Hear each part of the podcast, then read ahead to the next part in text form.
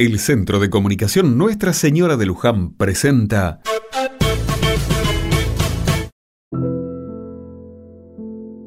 Otra Mirada. Sin dudas hay temas más fáciles de charlar que otros.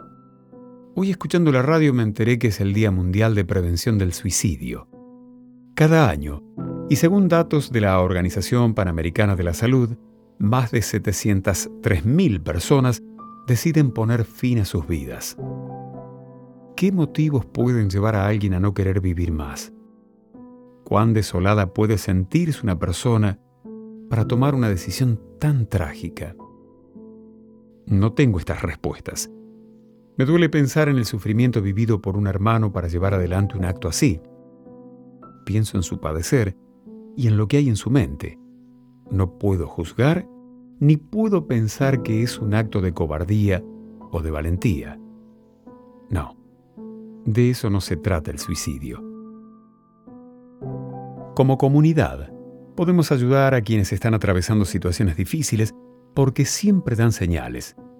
El aislamiento, la persistencia de ideas negativas, la dificultad para comer, dormir y trabajar, el llanto desconsolado y la desesperanza pueden ser señales de alarma. En nuestro país funcionan distintas organizaciones e instituciones que pueden contener y acompañar a quien está atravesando un momento tan oscuro y doloroso como es el de pensar poner fin a la vida.